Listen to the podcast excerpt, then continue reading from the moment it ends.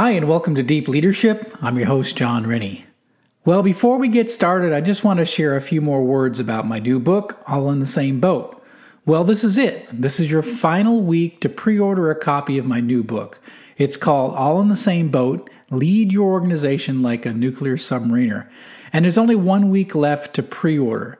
And uh, we'll be taking pre orders until May 15th. And that's your only chance to get into this contest that we're giving. And uh, we're giving away more than 80 prizes during the live book launch.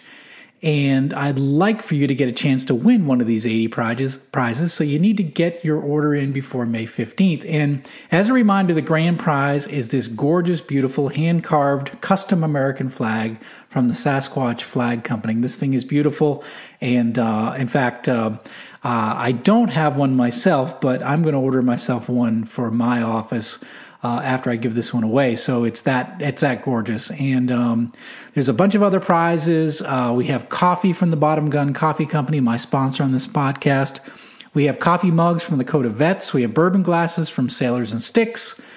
Uh, those are gorgeous, by the way. Uh, they just came in, and uh, it's kind of cool if you're into uh, cigars. It actually has a place to rest a cigar on the bourbon glass. Pretty, pretty awesome.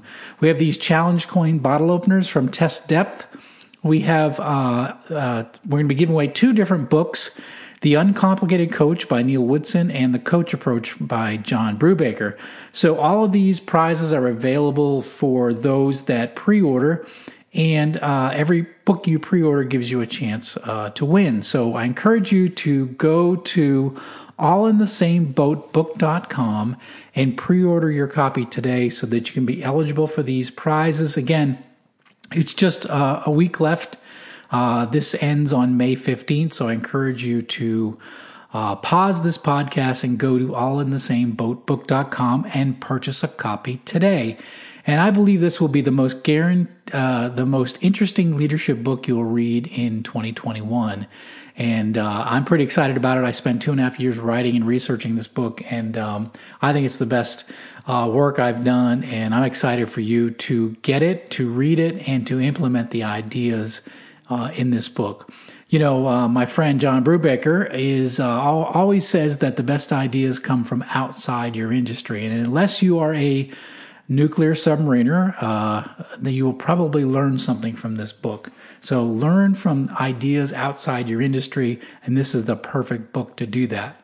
So thank you for supporting this book launch. Again, you have one week to go. Thank you for supporting this book launch, and thank you for supporting the show as well. And we're continuing to grow thanks to listeners like you. And as a reminder, the best way to support this show is to visit my sponsors, bottomguncoffee.com and ihavethewatch.com and both use the discount code DEEP at checkout.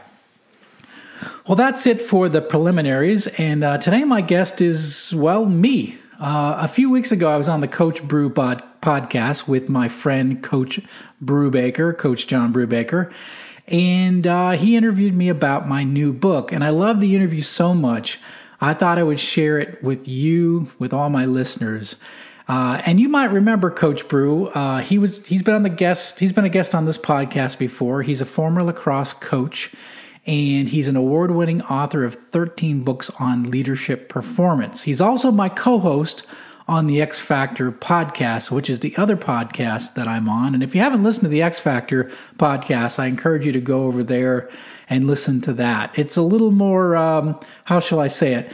I let my hair down a little bit more on the X Factor podcast because uh, Coach Bru is uh, kind of a funny guy, and um, he's always putting me on the spot. And uh, we we we talk a lot about leadership and business and how to separate yourself from the pack but we have a lot of fun doing it. So I encourage you also to go over to the X Factor podcast. So right now you're going to listen into an interview uh, with me on the Coach Bru podcast. It's a fun interview that I know you'll love. So are you ready to dive in? Let's get started.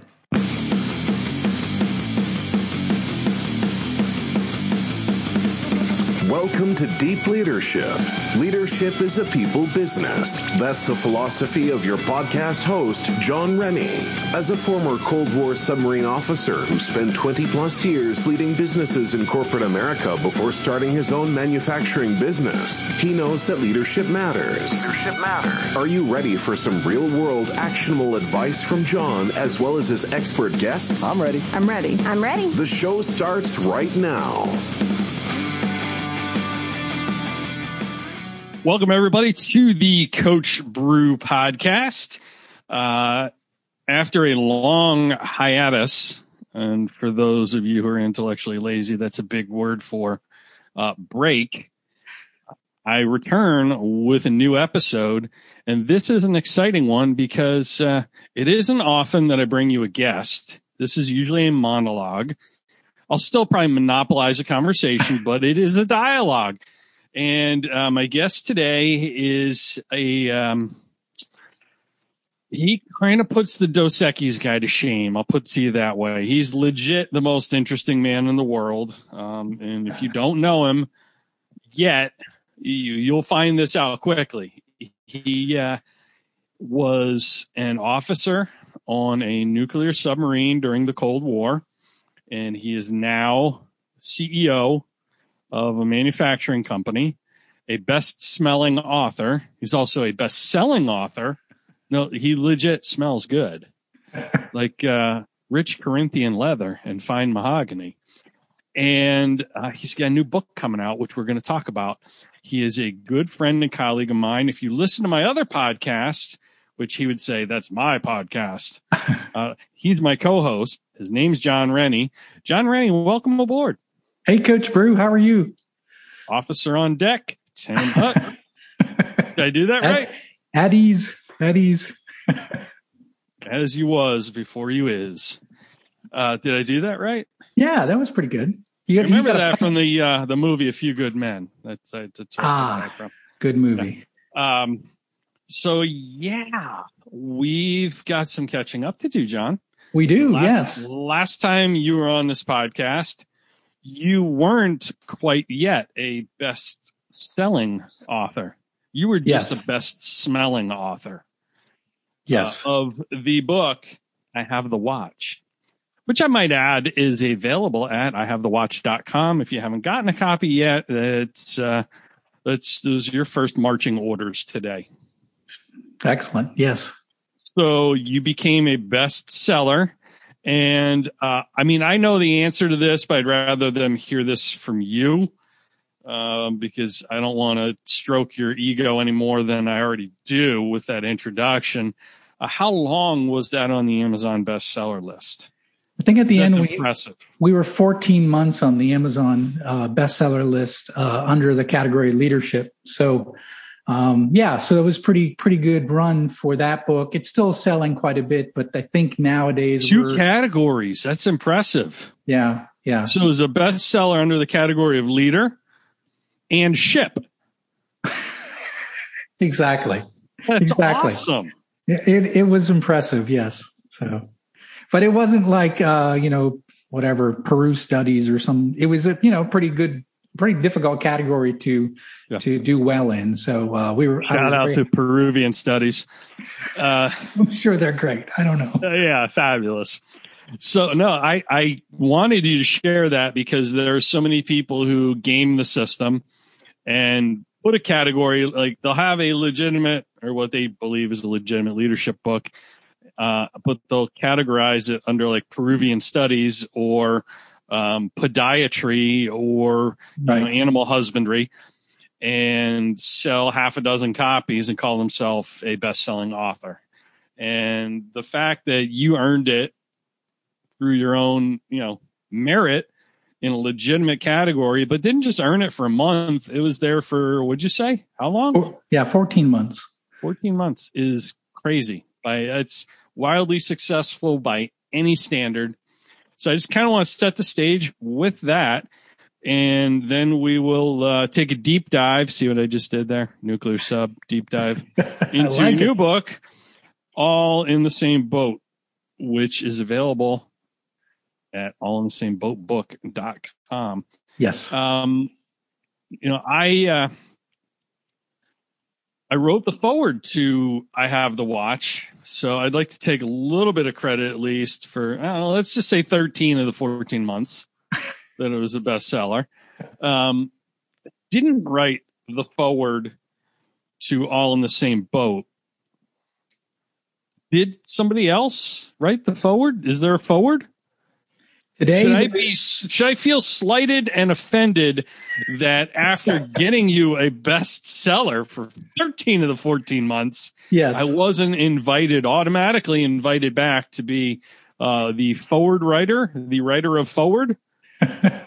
there is no forward to this book uh, as of yet. So much better now. as of yet. So the book is in pre-order right now. It's in final uh, final review and production. Will be out by May fifteenth. So we're in pre-order right now. It's and, in time for uh, Mother's Day. Right, exactly. Yeah, that because you know that's a big reading season, right? Mother's Day. Big reading season for moms uh, right. You know, forget the mommy blogs and cookbooks and all that crap. Yeah. Uh, they're definitely, uh, they are a huge submarket for leadership books. Um, in you know about officers serving in nuclear subs you know correct yes yeah they're really like they're really into uh you know patriarchy driven um military subgenres yes it's literally Just time for Mother's Day. Head on over to allinthesameboatbook.com and get your mom, grandmom, uh, your neighbor's mom, everyone's mom a copy. Yeah, why not? I think but seriously, John, uh, you did ask me to endorse the book, and I feel like that is, um, you know, I'm probably an okay author, like maybe okay. I don't think so. Think um, you- but where I really shine is writing endorsements for other people's books. Yes. And that's like, if there were a superpower that I possessed, it's that. Uh, I remember writing an endorsement for uh, my friend Dr. Rob Bell's book. Um, it was called, it's called Don't Should on Your Kids. And it's a, uh, he's a sports psychologist who wrote a book uh, about how to be a sports parent because so many parents like should on their kids. Like you should do this, you should do that, right, you shouldn't right. do this. Yeah. So um, he asked me to endorse it, and there's an entire chapter on the evils of participation trophies. so my endorsement was if you read this book, I will send you a participation trophy. if you read the whole book, that's what it yeah. was. If you read this from start to finish, I'll send you a participation trophy. And I was just joking with him. Yeah. He said, Hey, can you endorse my book? I just sent him that uh, as a goof. He's like, That's perfect. I love it. I'm like, He's serious. I wasn't. Yeah. He is. So um, you asked me to endorse it. Yes. And I just decided that um, I, I would channel that creative side of my personality. So, uh, for those of you who um, haven't immediately rushed on over to allinthesameboatbook.com and bought a bunch of copies yet, and you're still on the fence, I'll put it to you this way. My endorsement of this book, which is fabulous, it's the book, not the endorsement, uh, it's, is that the movie Titanic would have had a happy ending if Rose and what was the guy's name? Jack. Jack and Rose, Leonardo DiCaprio, um, would have read all in the same boat. Yes, that's perfect, uh, Coach Bru. That is going in the book because um, because it is uniquely you, and uh, it is very true. And everybody knows that Jack uh, could have lived, and there was plenty of room on that piece of debris. But Rose, it like a door? Wasn't it, it was a like door? a door the top of a door piece or something. Yeah. Yeah. So like everybody knows, like you can fit two people side by side on the door. Come Yeah. on now. Yeah. They could have been all in the same boat, but instead, well, All on the same float. The, uh, the, the yeah, options are endless. Yeah, Yeah. absolutely. But in all seriousness, it is a great book. Uh, right when I thought you couldn't top the first one, you went and outdid yourself tell us a little bit about like kind of uh, how long this is in the works, Hmm. um, what the genesis of it was. What I find most interesting uh, often isn't just like the contents of a book; it's the backstory. Uh, Yeah. What I find most interesting about songs isn't the music; it's the story behind the song. And, and same thing with movies, like these things that entertain us. It's often the backstory that's more fun. And so, like, you get to find out, you know, give me the backstory behind the movie The Fugitive. Oh, remember when uh, Harrison Ford's running away from Tommy Lee Jones' character uh, in that enormous, uh, like, uh, Drain. sewer drain? Yeah, yeah. Yeah. And he gets to the end right before he jumps and he says, I didn't kill my wife. What's, do you remember what Tommy Lee said? No. He just looked remember. at him. And he said, I don't care. Yeah, yeah. And that's Harrison right. Ford jumped. It was totally ad libbed. He was not supposed to say, I don't care. But as like they're running through that scene, he and he's like remembering what he's supposed to say. He's like, you know what? The lines in that script kind of suck. I'm just gonna Ah. throw something different out there. And that was like one of the most iconic scenes of that movie, and it was ad libbed. And just to get the story behind that, it's really cool. So I want to get the story behind Sure. all in the same boat.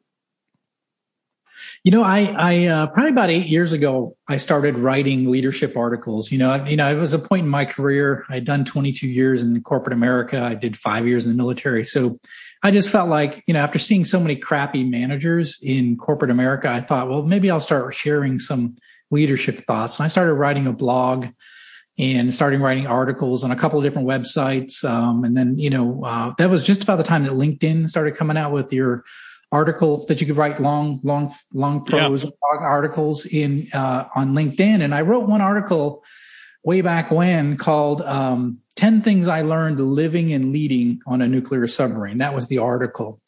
And um, it had, uh, I mean, it just went all over the world, that one particular article. Uh, it was 150,000 people shared it, liked it, uh, spread all So- over the place. And I was like- the sub.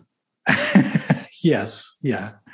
So it went all over the place, and um, yeah, and so that was, you know, and I, I wrote many other articles, but that one really had a lot of popularity. Yeah. And uh, I thought to myself, well, maybe you know I should expand that a little bit, other than just one article. But uh, you know, maybe the like why I think the way I think, or how did I, you know, where did these ideas come from for that article, which was this this this these five years of experience I had, uh, you know, under the ocean really set the foundation for my leadership principles I live by today. So, uh, then about, uh, about two and a half years ago, I started writing the, what is all in the same, uh, boat right now. Um, yeah. So, So, that's, art, you know, article like items, the ten things, and the art items became chapters. I imagine. yeah, they became, yeah, they Yeah. eventually became chapters in the book. I ended up, um, consolidating a couple chapters. So there's really just eight chapters in the book. So I don't have the, quite the 10. Uh, and, um, Go- but- you know, government budget cuts. You got to do more with less. Yeah, yeah. Well, the other side of it was it was getting kind of long, so I didn't want it to go too long. So the book is about 250 pages, so uh, that's about um, where people lose their attention span. So I want to try to keep it consolidated. So I consolidated a few of the ideas into into uh, two of the chapters I consolidated away, but but it's eight chapters, and and what's great about the book is it's stories. It's all stories. It's Yeah. filled with every one of the chapters has uh, at least four or five stories from my days on the submarine, and then it has two stories from my days leading businesses because I also led, you know, nine manufacturing businesses throughout my career after I got out of the military. So I, so it, you can see the parallels between um, what I learned on the boat and then what I learned uh, and how I applied that in the business world. So it's it's not so much a submarine book, but you know, if you're interested in the submarine genre or you know what happens on submarines, this is a kind of an interesting book. You, you'll get kind of an insider look at at submarines but it's a leadership book. So it's, it's pulling those ideas and those concepts and showing how they actually apply in the business world as well. So, you, so what you're telling us is it's a coffee table book with a lot of pictures about submarines. I guess. There's not even any pictures in it. I think the only picture will be a picture of me in the back on the back page yep. or something. So uh, I love the fact that it's all story based because number one, that's how we learn. That's how we've learned since the yeah. beginning of time. You know, cavemen drew murals that told stories on the walls of the cave. Like here's how to avoid being eaten by a mm-hmm. saber toothed tiger. Like yeah. it's just how our brains are wired. But also, you know, there's so much, um, there's so much bullshit and, and jargon and fluff out there in the leadership space, you know, management consulting, blah, blah, blah, that like it's, it's all theory and, and no practice. Yeah. Whereas like yours is real and it's based on real experience and it's something that you can, the reader, you, the reader, can apply the minute you get done turning the page on that chapter if say you're reading a chapter on your lunch hour and then you're about to go lead a staff meeting. Yeah. You can apply that skill, that hard skill or soft skill immediately. It's right. not just a bunch of theory and fluff. And that's what people are looking for because there are just so many bad books out there that are written by people who are basically taking the approach of here you go, try this, this, and this. Let me know if it works, then maybe I'll do it. Right, right. Yeah, yeah, no, this is this is real world. This these mm-hmm. are these are events that really happen. Now, you know, I changed the name to protect the innocent. On the other side is, is I have a disclaimer that I'm old now and I was young when I served on the boat. So it's my best memory of the situation sure. as I remembered it and, and re- have remembered it uh, over the years. And, and when uh, you change names to protect the innocent, what that also affords you the opportunity to do is take a little creative license. Yes, yeah, I may have a little. I may have put some of my some people that I you might see some names in there that I that I have as people my rivals in the world might might come up in a name so or two. so perfect. There is uh, one chapter that I love. It's called "Run Your Ship Like a Captain." Hmm. Um, and there is a story there um, that just um, by the very description that I share with you, it just makes me giggle no matter how hard I try not to. There's a story in there about a young seaman. Yes. And I can't say that without giggling and, and, you know, can't keep a straight face. Um, can you tease the story a little bit without giving too much of it away? Can we talk about that? Or what, what can you tell us? Because I just think that is, um, yeah, it's it's it's it's it's funny, it's fun, it's exciting, but there's also a moral to the story. And if you really work in training and development at any kind of company, this is going to resonate. Can we yeah. talk a little bit about that? Yeah, I want. Uh, uh, yeah, so the, the, it's it's uh, this chapter is called "Run Your Ship Like a Captain," and um, one of the things that's really unique about a captain of a submarine is just it's almost like a, a college uh, sports coach, like similar to what you were in your past career. In that, every time we went on deployment, every time we went on patrol, we had and we came back, we had a shift of the crew. So you had a lot of people leave, and it could be senior people, uh, and then you have a lot of like junior people or different, different you, you fill in all the slots. Yeah. And so you would have all these about 30% turnover every, every patrol. But the captain's responsibility, just like a coach's responsibility, is to train up the new people, make sure they knew what they were doing, and um, you know, make sure that uh, they weren't a liability to the operation.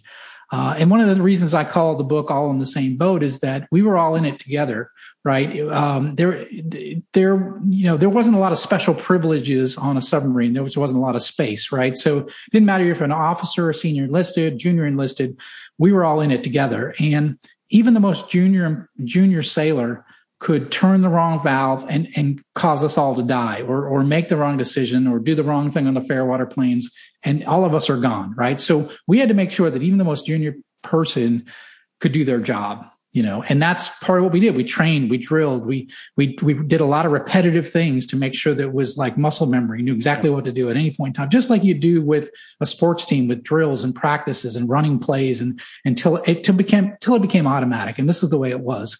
Train the so, way you fight fight the way you train. Yep. Yeah exactly. So you know, one of the stories I tell in the book is again, a young seaman uh, just came to the boat and uh, we were out in the middle of the deployment. I was uh, I was relatively senior at that point. I was actually what they call a, uh, a drill monitor. So I helped run the various casualty drills and events on the on the boat, and I would take notes as to you know make sure the sailors were doing everything they were doing supposed to be doing, the officers doing what they were supposed to be doing, and we run ran this one drill which uh, simulates that there's somebody on the boat that has gone rogue and they're in the missile compartment and they're damaging equipment. So that's the way the drill is run.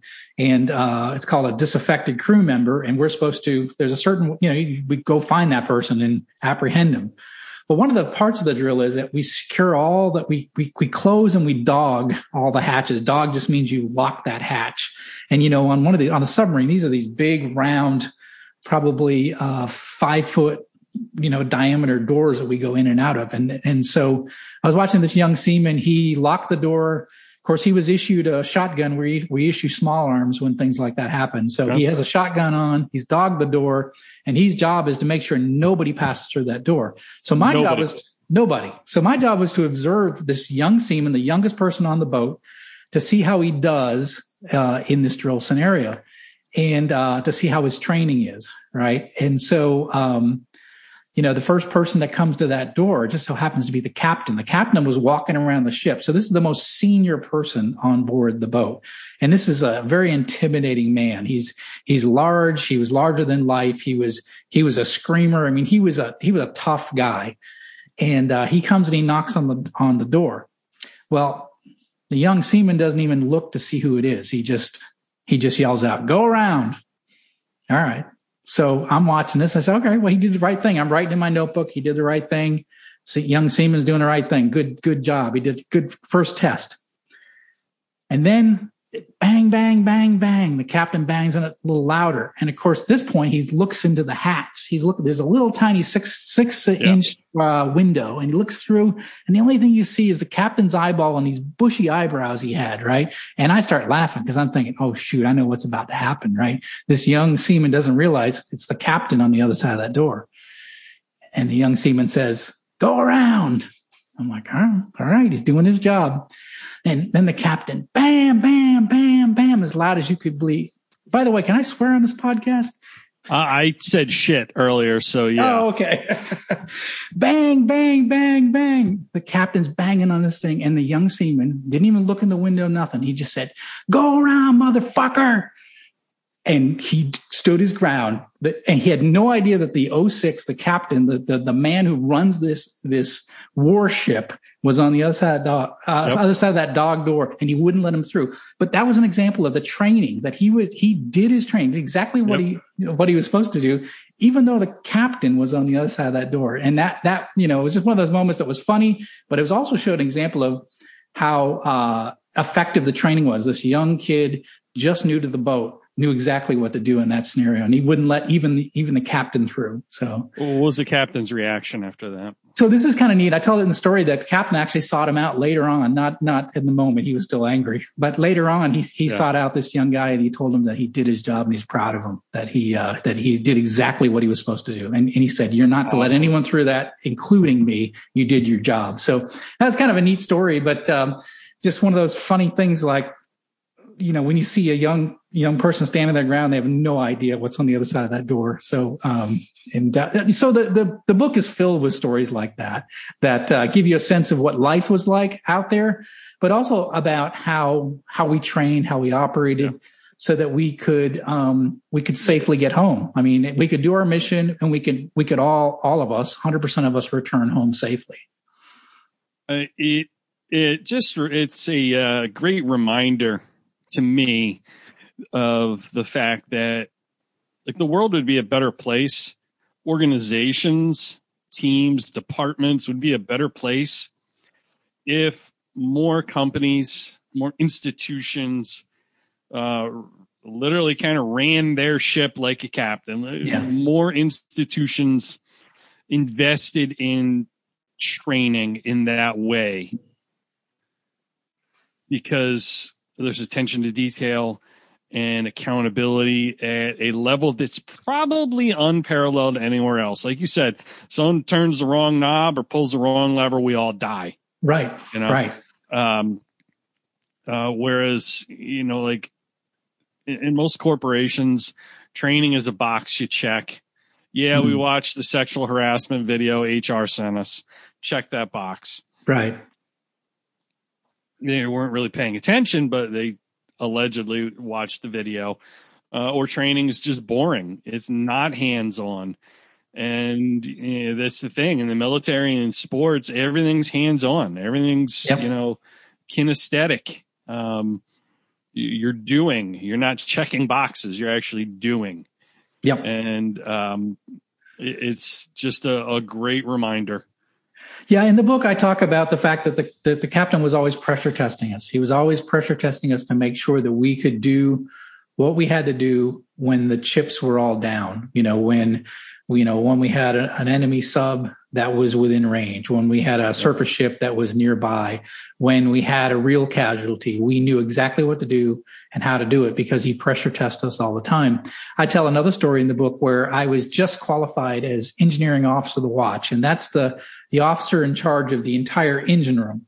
Now that sounds kind of okay, just an engine room. No, I, I should mention that there's a nuclear reactor back there. So it's the officer in charge of an operating nuclear power plant at sea, right? So I, it took me a while, maybe six months or so. I finally qualified as engineering officer of the watch. And, and, um, so I took my first watch took over the watch and uh, that means i'm responsible for everything in the engine room and i'm in this small room called maneuvering and i had myself i have a throttleman a reactor operator an electrical operator and the four of us operated the nuclear power plant and the entire engine room so i'm standing watch for about two hours it's a six hour watch and then all of a sudden over the 1mc which is like the ship's loudspeaker the captain says to the entire crew I just want to congratulate uh, uh, I think it was an ensign at the time, Ensign Jon Rennie for uh, for qualifying as the newest engineering officer of the watch. He's, you know, and he, he said some really nice things about me about, you know, he, he's really studied hard. He really knows what he's doing. And then he says, and Mr. Rennie, take care of my, uh, my reactor. And as soon as he said that, they ran a drill on me where they, they scrammed the reactor. All the rods hit the bottom at the same time and every alarm and maneuvering went off at the same time. And and it was pure chaos. And as that was happening, he had sent the ship's photographer around the corner to take a picture of my face right when all the control rods hit the bottom of the reactor. And, um, you know, and he was pressure testing me. It was just like, one, he complimented me for, you know, and he let the entire crew know that I was qualified and I was capable. And then he to said, kind of get you to, to let your guard down a little bit. And then he, yeah. and then he, then he said, and prove to me that you know how to take care of my reactor and uh, and of course I did. And uh, but then you know the icing on the cake was the picture that he was a Polaroid camera, and then he was taking it around showing everybody, hey, look at Rennie's face in the middle of this thing. But it was also it was also part of the initiation to the club.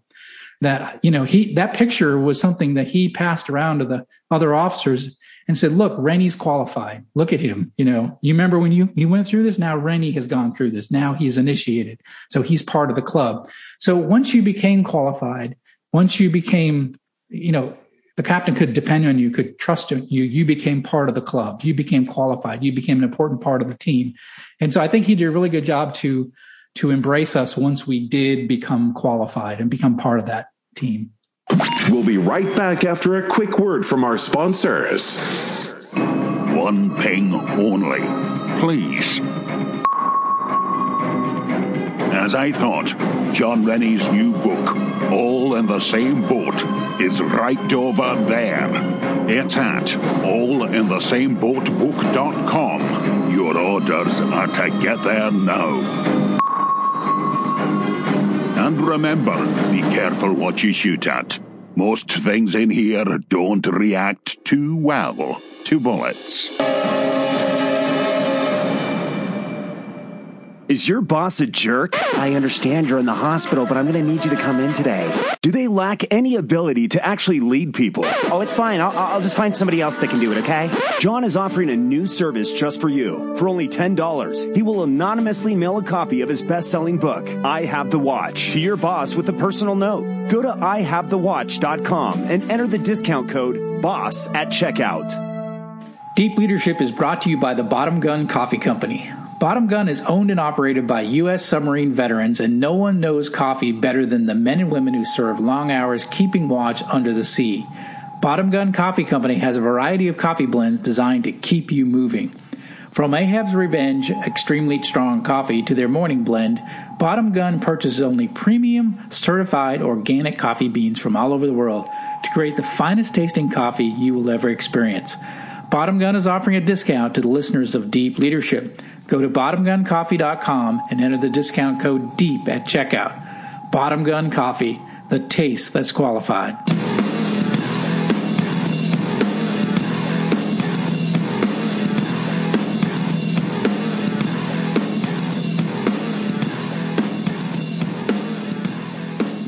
You know what I love about that story is the fact that you just gave me the idea. I mean, it's a great story, but it's the fact that you just gave me an idea for a new segment of the podcast, Jon. Oh, what's that? So I'm going to run this on you right now. Okay. it's a great book. I want everyone in my audience to congratulate Jon on achieving this distinction of, uh, you know, publishing his second book after making his first one bestseller. So now, like, your guard's down, making you feel good, and we're going to pressure test you. All right. Okay. So, um, we're going to ask you a couple questions. Um, this is the pressure test. All right. What, and maybe these are two different answers. What was what was like the most dangerous situation or the uh, scariest? And they might be this one the same or two different answers. Or scariest situation. Yeah, uh, my first career under you know how are how many feet underwater were you? Like five hundred feet. Uh, yeah, I'm, I'm, careful to talk about that, but I think uh, in excess of 800 feet. So okay. yeah, yeah, but it's uh, it's it's classified how deep we go. But um, we we typically operated in you know if you think about the Atlantic being is almost as deep as uh, Mount Everest is tall. We operated in the the shallowest part of the water stream, right? But gotcha but the depths of hell were below us, right? So anything mm-hmm. goes wrong, you're going down and you're not coming back up, right? So, but we did operate fairly shallow because you think about it strategically, we just had to get away from, you know, the prying eyes of other ships and airplanes yeah. and things like that. So we didn't have to get too deep. But uh, my first patrol was operating in the North Atlantic in winter. And, um, you know, I think I always thought like, well, as a submarine, you get down deep enough, you're not going to feel the waves. Well, not in the North Atlantic. We were down 200 feet in the ocean and we were taking rolls, 30 degree rolls back and forth. I mean, it was just brutal. And this was about uh, 14 days we were in this storm. And uh, I was the junior officer deck and had to take the ship to periscope depth. And we did uh, what's called a snorkel evolution where we run our diesel generator. And uh, the, the just we just got beaten and battered and and and and just it was just it was a rough for everybody. I mean, everybody in the ship was sick. Uh, and during that snorkeling operation, as we ran the uh, ran the diesel generator, they have the thing called a head valve, right? And so it's kind of a cool thing. It's a little stubby mass that sticks up, and that's actually your input, your uh, intake, and your exhaust for your for your diesel generator. Well, it has a little thing on the top where if it ever gets water over that mass, it it shuts those valves so you don't get water inside the diesel. Well, as it turns out, I didn't know this at the time, but when that valve shuts, it starts sucking air from the submarine to run the diesel, and then the exhaust ports into the submarine, the people space. So as we bobbed up there for about 15 minutes at uh, trying to run the diesel, um, I mean, it was, we were bouncing all over the place. We were just, you know, your body getting thrown around. By the time we went back down below periscope depth, I mean, they turned the lights on and it was just, everybody was just beaten, tired, exhausted, uh, because the, we were trying to keep the ship at periscope depth and the wave action kept trying to draw it to the surface in what's called broaching. And so it was a hard work to keep it at one level and just getting beaten, battered. And then when, when the lights came on, the whole, the whole control room was filled with diesel exhaust. So it was just like, and you know, you're, you're nauseous already. And then it's, it's like a smoke filled room and yeah. you're just, and, and, what's interesting about that time in the North Atlantic in, in the in the wintertime is that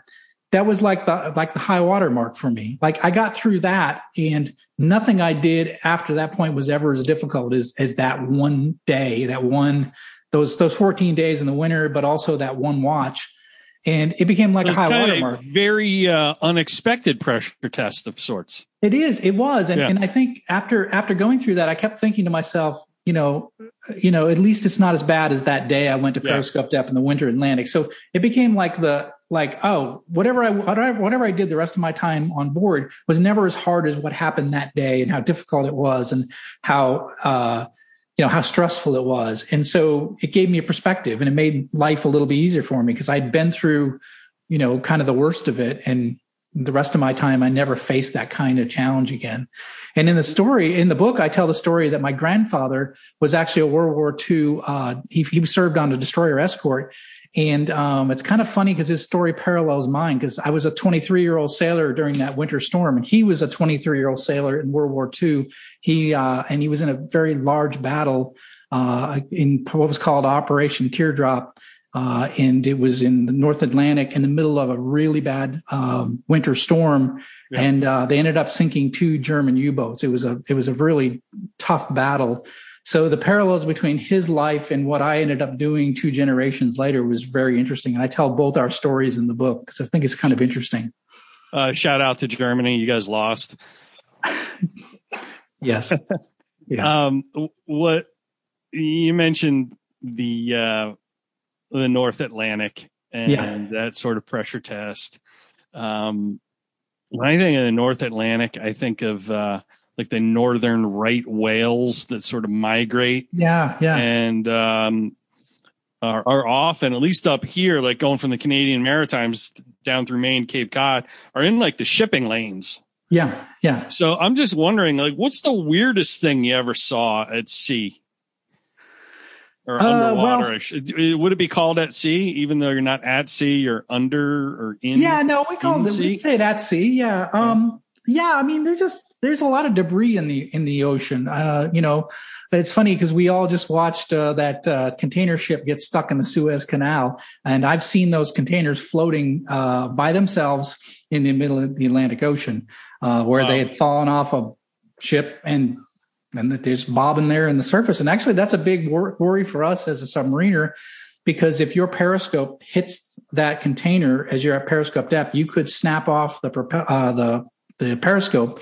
is a very dangerous situation. So we always are looking for the like debris, uh, like trees, telephone poles, just random things that are quiet that are still sitting in the ocean. So I think probably that's the weirdest thing. Um, Does that all show up on uh, your sonar? Is it sonar or radar? Sonar. Uh, so under the water, it's sonar. Yeah. yeah. we do use radar when we're on the surface. Yeah. Yeah. Now, but, uh, is that? No, it doesn't show up. That's what's so dangerous about it. So anything that's small. quiet. Yeah, exactly. So uh, one thing is kind of interesting. I tell the story about uh, we get um, uh, some of the areas we operated, uh, mostly in the south, we would come up on the surface and we would run on the surface for a while at night, and the flying fish would uh, be afraid of the submarine because they think it's a predator, and they would jump and they'd fly around. And sometimes you'd get up, you get up to take the watch in the morning, and there'd be just hundreds of dead flying fish on the back of the uh, submarine.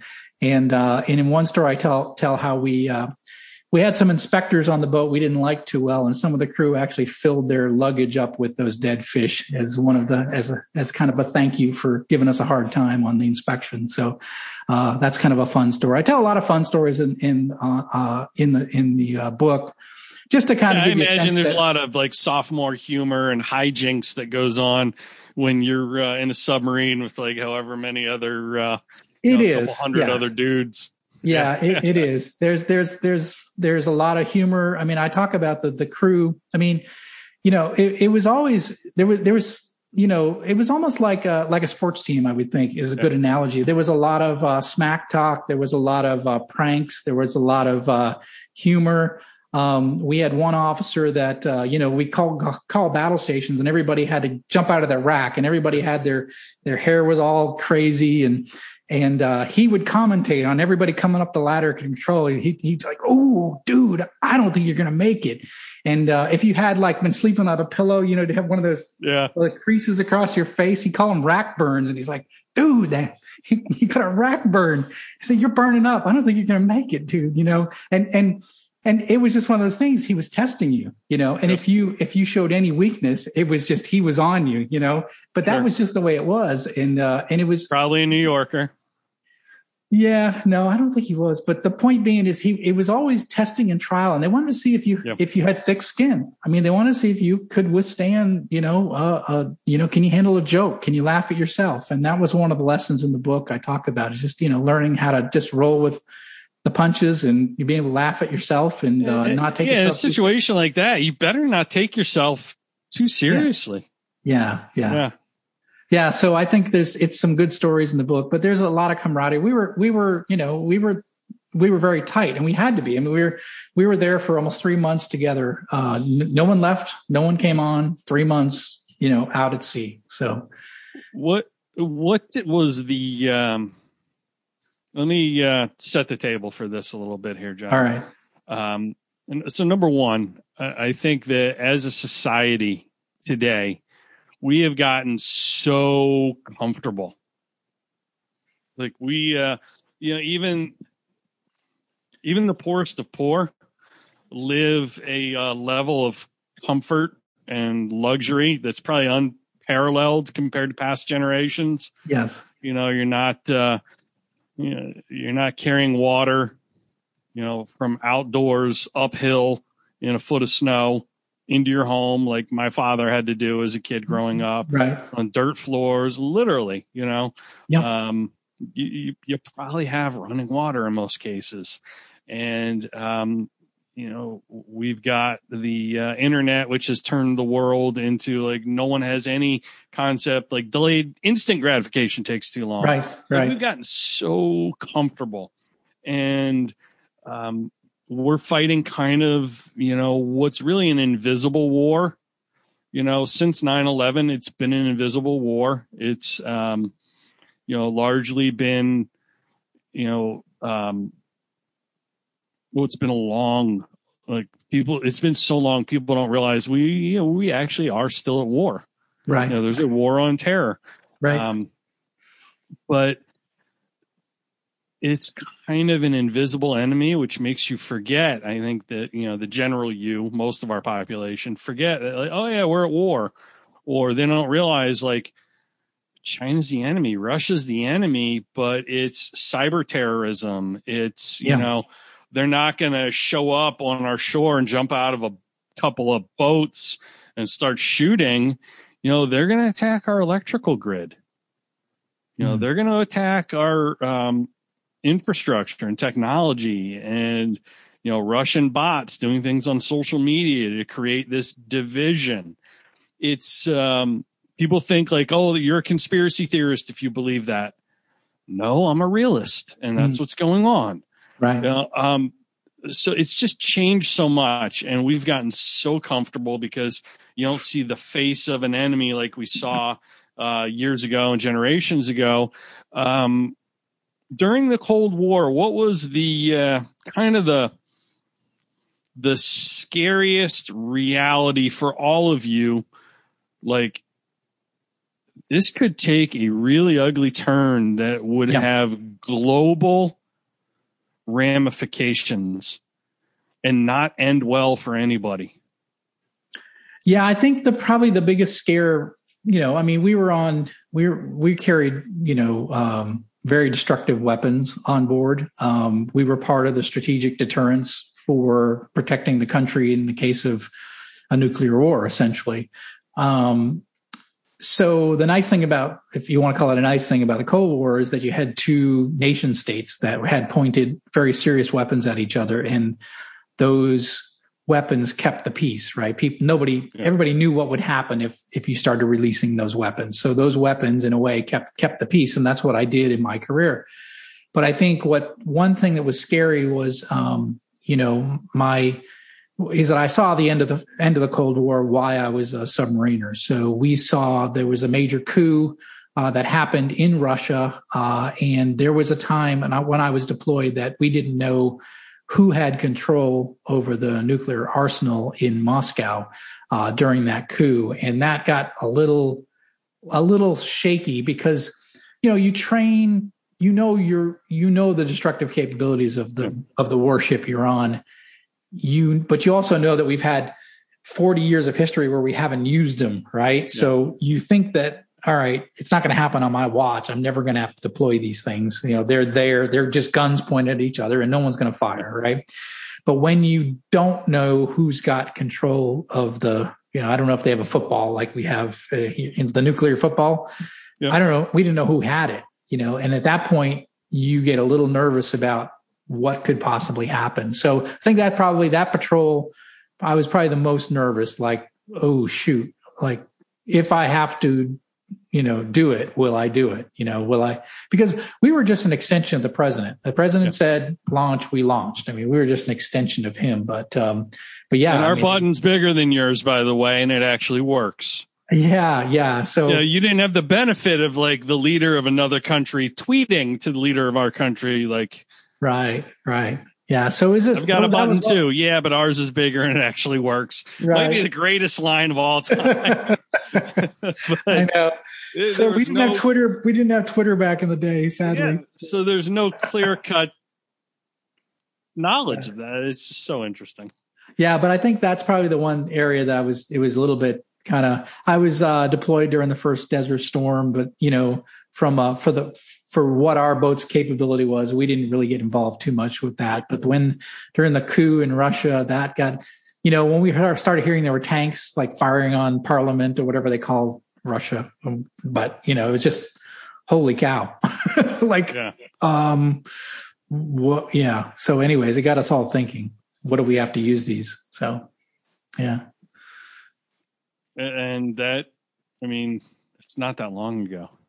No, it's not. No, yeah. I'm not that old. I'm I'm a young man. no, no, seriously. Like when you think about it, it's really not that long ago, but it's so far from most people's memories. Yeah, yeah. And I, I, the reason I bring that up is I think we need to be reminded of that. Like yeah. the, the game's changed, but you know we're still very much you know in um, if you want to call it a game, a game like that. Yeah, I, I was on a podcast. It was it was hosted by a young millennial, and he actually he said, "Oh, it says here you're you're a Cold War submariner. What is the Cold War? What is that? What does that mean?" And I was like, "What?" it just means I was stationed in the Arctic. Right, right. So yeah, I think, yeah. but you know, you say it's not that long ago, but I think the people have forgotten about, you know, that period of time after World War II until really uh, 1991 or so, 92. Um, it's a shame we don't teach civics and history anymore. You know? Yeah, yeah. So, but it's one of those things. I was just shocked yeah. at the question. I was like, "Wait, what? You don't know what the Cold War?" Said, "Well, I heard about something on a video game once." And I was like, "Oh, shoot. Uh, okay." Yeah, it's just like Fortnite. it's just just like Fortnite, but I was underwater, kid. That's it. Right? That's yeah. It. Fortnite. Yeah, and the dances. Yeah. Uh, I fear for the future.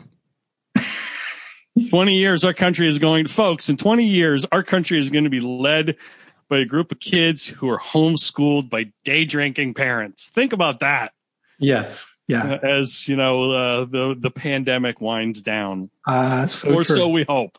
Um, th- that might be the repercussions, but I want to encourage everyone to go get a copy of the book, all in the same boat book dot com while you're there, if you haven't already purchased a copy of I Have the Watch, pick up a copy of that too. Now, the cool thing about what Jon's doing with his book launch is um, fabulous prizes. Yeah, you're, you're, you're having a contest, and yes. it's some of the coolest stuff I've ever seen given away in a book launch. Yeah, tell Why us not? about it. Yeah, it's kind of interesting, and and I was inspired by your late, latest book launch. You did uh, uh, Beyond Stadium Status, which I love that book, by the way. And if you haven't purchased Beyond Stadium Status yet, I encourage you to pick it up. It's one of my favorites. Um, and it, I, I, love Stadium Status, and this the sequel was uh, was just as good, if not better, than that. So uh, sequels I, usually are, you know, like New Coke is better than Coke, right? Wait, no. Alvin and the Chipmunks, the Squeakquel, best Chipmunks movie, right? never never the saw se- it. The sequels are usually better than the original, right. so I have high expectations for all in the same boat. Yes. well, so what are what what's the contest? How do people enter? How do they win? Yeah, it's real simple. So we're in the we're in the pre-order right now for the book, and we're going to run uh, pre-order up until uh, May fifteenth. And so, if you order a book uh, anytime during the pre-order period, even if you've already ordered a book, um, you are eligible for a drawing that'll occur during our uh, book launch, our live book launch. We'll do that on live Instagram and Facebook. We'll do that May fifteenth timeframe. We'll announce that shortly. But um, every book you purchase during the time gives you a ticket uh, for the drawing, and our first uh, our grand prize is this really amazing, beautiful hand carved American uh, wooden flag that uh, my friends at Sasquatch Flag Company uh, have made, and it's gorgeous. And He's it's one of those real, things. and he makes flags, folks. Sasquatch is real. Sasquatch isn't real. we have proof, and that proof's Jon Rennie. You saw him in the Periscope somewhere uh, while you were patrolling in the Pacific Northwest. Right. You guys we saw him. bonded, and here we are. You're retired from the military service, and you got the you got the guy making flags for you. That's awesome. Yeah. So it's it's uh it's one of the things I'd I'd want in my office. I do not have one. Eventually I'll have one of my own, but this one that we're gonna be giving it away. We got things like coffee from Bottom Gun Coffee, coffee mugs from Coda Vets, bourbon glasses from my friends at Sailors and Sticks. I've got these challenge coins that actually are bottle openers uh, from my friends at Test Depth. And then we actually You have had me. At, uh, you had me at bourbon glasses.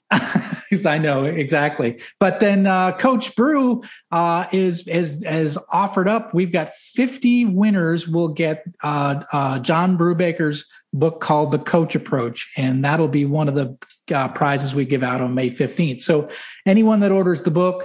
Uh, in the pre-order uh, period, gets a chance for the drawing, and so the you know, it's a good chance you'll win. A lot of winners in this uh, this drawing we're doing. I think it's just something to do to make it a little more fun. And um, I've got a lot of friends at these different companies, so um, you know they're going to help me. I'm going to help them. We'll get their name out. They'll get my name out. So it's just we'll work together on this. So So I'm kind of like the consolation prize.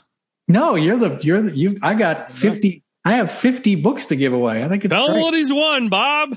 Well, he didn't win the brand new Cadillac or the vacation to Tahiti, but he's won a copy of John Brubaker's book, The Coach Approach Success Strategies from the Locker Room to the Boardroom. You could resell it on eBay for $5.99. yes. So My wife would tell you I am the consolation prize, Jon. So, I mean, you could try and like stroke my ego and try and refute right. that all you want, massage it. Not happening. I'm the consolation prize, and this contest is proof. You can win the flag, bourbon glasses, challenge coin, bottle opener, um, coffee, or the coach approach by John Bru. Yes. Well, it's uh the nice thing about uh your gift is that there's going to be 50 people going to win it. So a lot of people I'm like the participation trophy. Everybody wins. No, everybody's not going to win because we've already we've already sold more books than prizes already. So, well, Sweet. Uh, that flag is awesome. If you've never seen these hand carved wooden American flags, uh, they're phenomenal. Uh, Sasquatch. It's not really his name. It's not really Sasquatch. You know, No. he's the real Sasquatch is busy, you know, hiding from Sasquatch hunters. But uh, Sasquatch Flag Company it does amazing work. I was just on their site.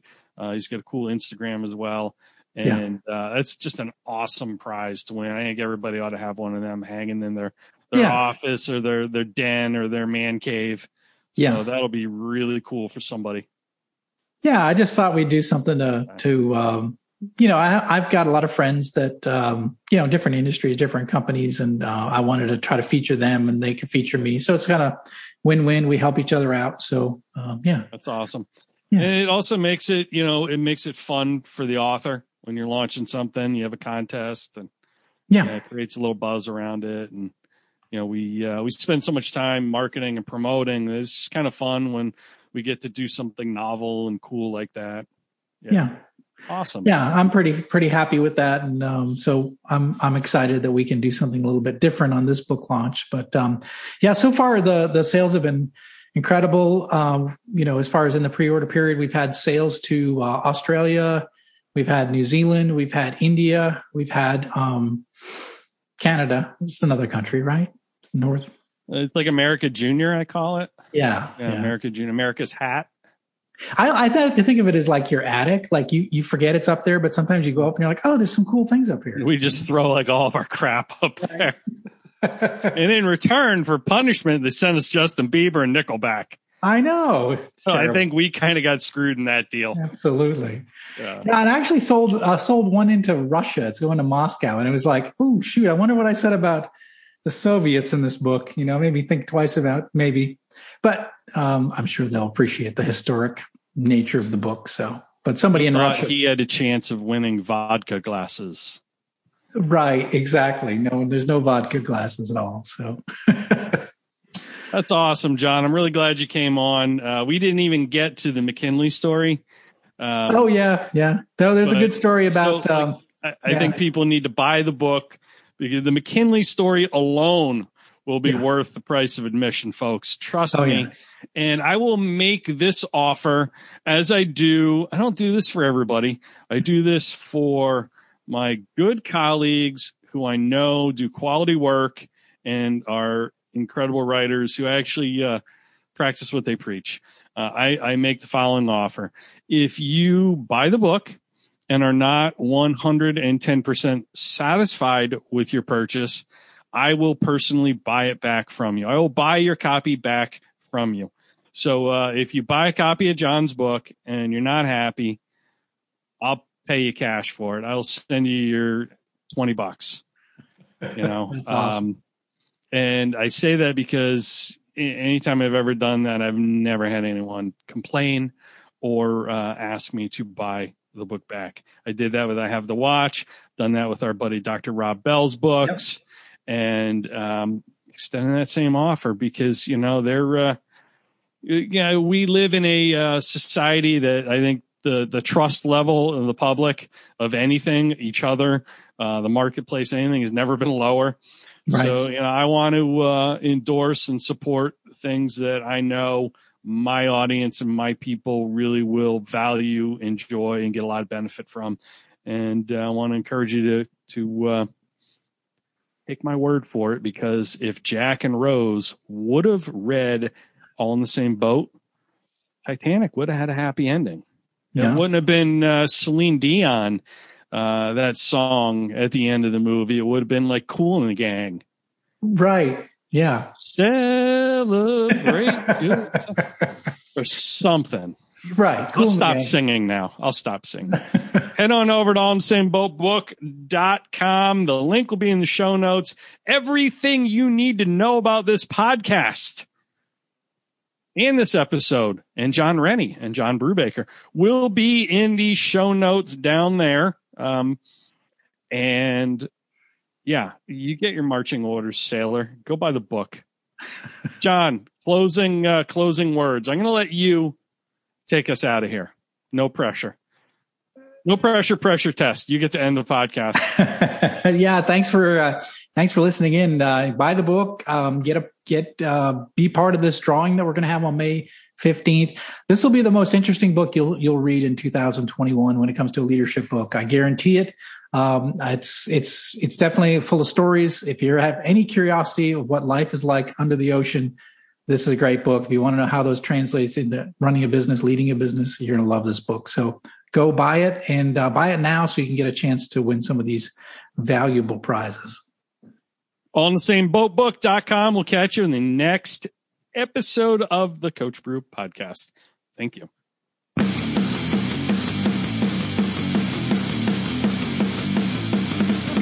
Thank you for listening to Deep Leadership. Thank you. Thank you. Thank you, thank you, thank you for all you do. We hope you enjoyed today's episode. For more information and updates, please visit our website at www.deepleadershippodcast.com or jonsrennie.com. Until next time, take care.